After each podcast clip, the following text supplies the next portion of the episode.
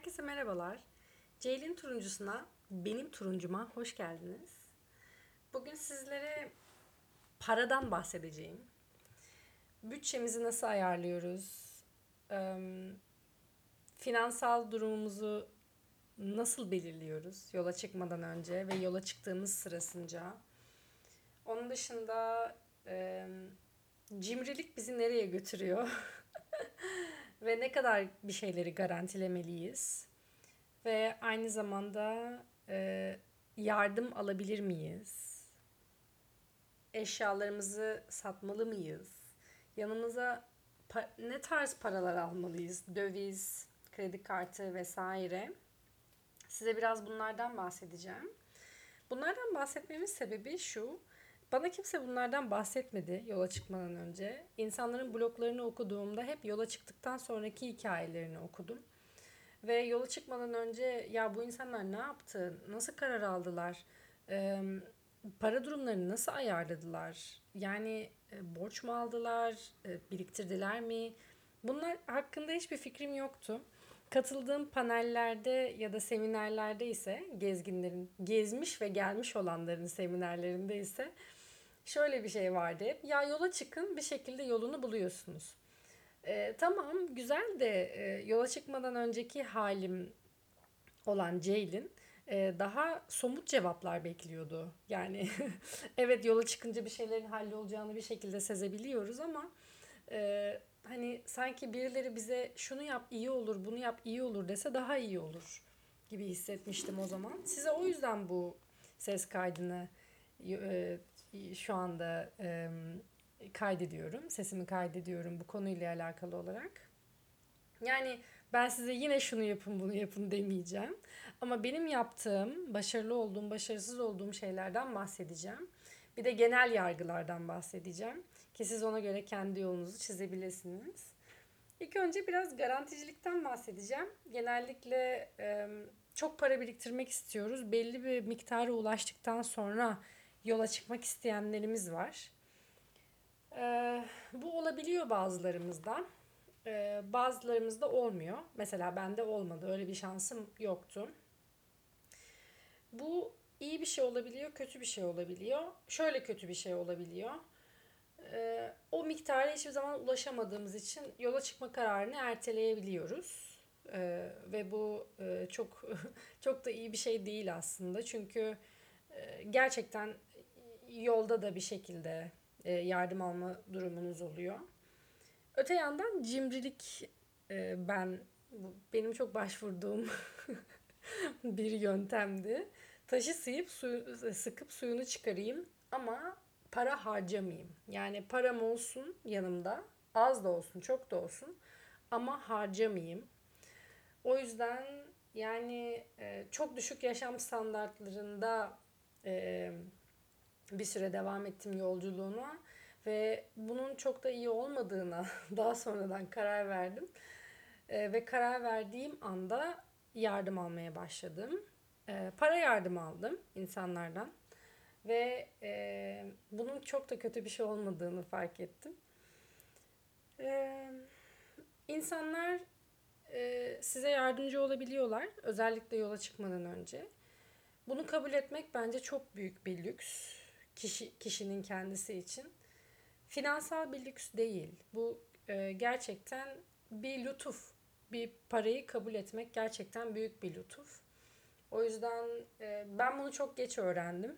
Bunu ben bunu öğrenene kadar bir sene geçti ve o bir sene içerisinde gerçekten e, gereksiz inatçılıklara başvurduğumu fark ettim. ve hayatım belki de çok daha e, kolay ilerleyebilirdi o bir sene içerisinde. E, onun dışında e, yardımı kabul etmek dedik. Evet bir, bir konuda yani her vurup harman savurmamamız gerekiyor. Bir kızın paraya ihtiyacımız var. Bilet alacağız.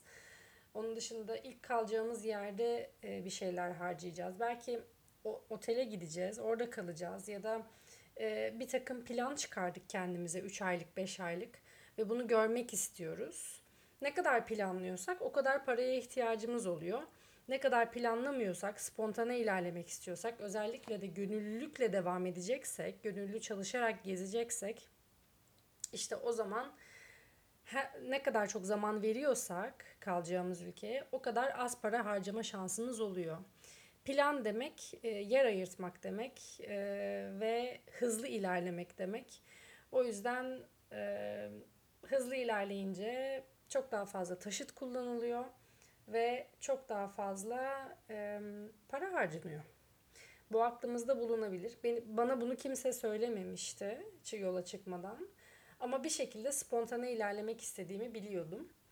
Ee, onun dışında eşya satmaktan bahsediyor e, birçok insan.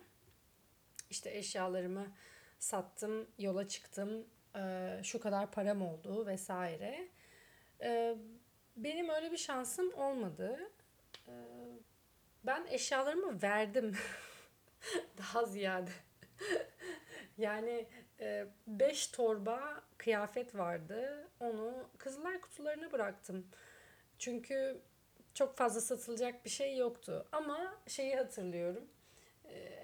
Annemlerin evinde tadilat vardı ve enteresan enteresan aletler çıktı evden. İşte ekmek yapma makinesinden tutun işte blender bilmem ne mutfak robotları falan onları Let Go'dan satmak istedim ve sattım da ve para da aldım.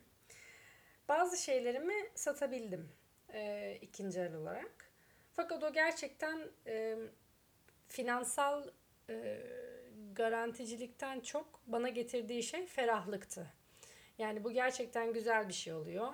O o elinize aldığınız hafif paranın size verdiği hafiflik oluyor aslında. Paranın size verdiği güçten ziyade. Piyanom var evde, duvar piyanosu. Annemlerin bana 5. E, sınıfta hediye ettikleri piyano konservatuara giderken. Onu satmak istedim. Bana muhtemelen 1000-2000 TL getirecekti. Fakat daha sonra satmaktan vazgeçtim. Çünkü geldiğimde o piyanoyu orada görmek istediğimi fark ettim.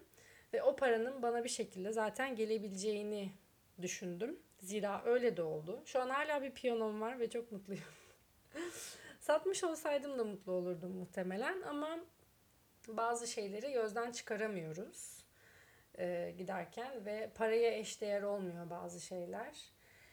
O yüzden e, sattığım kadarını yanıma aldım fakat zaten çok da satacak bir şeyim yoktu. İşin özü bu. Yani bir şeyleri satmak beni minimalist yaşama doğru götürdü ve bu çok güzel oldu. O yüzden sırt çantama koyduğum her şeyi kullanabildim ve sırt çantama koymadığım şeyleri de e, özlemedim. Öyle söyleyebilirim. İnsanlardan bahsetmiyorum. E, evimi yanımda taşıyor olmak e, güzeldi benim için bu anlamda. Paranın benim beni getirdiği minimalist yaşam yaşam içerisinde. Onun dışında yola çıkarken yanıma ne aldım para olarak, bütçe olarak? Ee, benim sadece e, sanırım bir 400-500 dolar gibi bir param vardı. Bununla yola çıktım. Yanıma döviz aldım. Kredi kartımı da aldım. Kredi kartıma bağlı olan sim kartımı da aldım. Çünkü banka oraya mesaj atıyor ve onun açık kalması gerekiyor. Ve o şekilde devam ettim. Yola çıktıktan sonra ise biraz ondan bahsedeyim. Tahmin ettiğim gibi oldu birçok şey. E, gönüllü çalışmaya başladım zaten. Gönüllü gittiğim yerde e, kalacak yeri yere para vermiyordum. E, yiyeceğe para vermiyordum. Ama emin olun bir şekilde para harcıyorsunuz yolda. Yani gönüllü de çalışsanız yola yol demek e, az da olsa para harcamak demek ve o parayı harcamamız gerekiyor. Harcamadan olmuyor. Zaten harcamadan para bize geri de gelmiyor ve o döngüyü sağlayamamış oluyoruz. O yüzden e, gerektiği yerde harcayabilmek benim için onu öğrenebilmek bayağı zamanımı aldı ve e, bazen e, yardım almak zorunda olduğum zamanlarda kendime çok kızdığımı hatırlıyorum. Kendi başıma bir şey yapamadığımı düşündüğüm için. aslında hayır. Yardımı kabul eden de benim. Yardıma izin veren de benim. O yüzden e, aslında bu benim kendime yaptığım yardım. Yardımı kabul etmek. Bu gerçekten büyük bir e, setti benim için. Ve bunu atladığım için çok mutluyum. Hala geri gelmiyor mu? Geliyor tabii ki. Nerede yardım almam gerekiyor? Nerede insanlara yükleniyormuşum gibi hissediyorum? Nerede tembelmişim gibi hissediyorum? Tabii ki. Yine geliyor ama daha kolay gözlemleyebiliyorum artık ve daha az sorun yaşıyorum kendimle bu konuda. O yüzden o yüzden şöyle bir şey de oldu. Bir keresinde eee, bir arkadaşım, eee, para sıkıntısı olmayan bir arkadaşım bana yardımda bulundu. Vizemi değiştirmem gerekiyor. Ülkede kalmam gerekiyor. Kalacağım ülke Myanmar. Ve e, gönüllü olarak bana bir tane oda verdiler. Çok güzel öğrenciler verdiler. Fakat yurt dışına çıkıp yani o memleketin dışına çıkıp vizemi değiştirip geri gelmem gerekiyor. Çünkü turist vizesiyle bunu yapamıyorum. Ve param yok. Ve o kadar inatçıyım. Annemlerden de para istemiyorum. Çok inatçıyım. Öyle böyle değil. Çünkü onlara ispatlayacağım kendimi. Kendimce. Bir arkadaşım para yardımında bulundu. Para sıkıntısı olmayan bir arkadaşım. Ve kabul ettim. Ya o benim için çok büyük bir adımdı. O parayı kabul ettim. Fakat o parayı harcarken bazen bazı yerlerde oturup ağladığımı hatırlıyorum. Bu parayı buna niye harcadım? Benim olmayan bir paraya harcarken dahi oturup kendime kızdığımı hayal ediyorum. Hiç bunlara değmezmiş aslında. Ama böyle şeyler yaşıyoruz. Ve denilen doğru yolda siz izin verdiğiniz sürece gerçekten para size geliyor. Diğer her şey gibi. Para da size geliyor. Sadece onu alabilmemiz gerekiyor. Onu kabul edebilmemiz gerekiyor ve buna teşekkür etmemiz gerekiyor. Para da bir değer. Para da sevgi gibi, enerji gibi ve bunların toplamı gibi bir değer. Günümüzün bir değeri. Ne kadar kirli olduğunu düşünsek de, e, bir sürü şey söylesek de, işte bazen zengin insanlara suç bulsak da bazı şeyler için e, para bizim ihtiyacımız olan bir şey ve onu kabul etmemiz gerekiyor hayatımıza.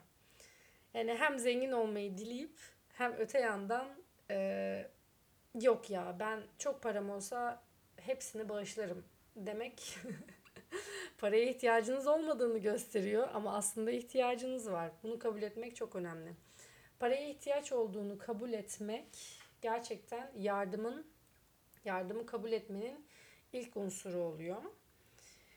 Ee, şimdilik benim söyleyeceklerim bu kadar.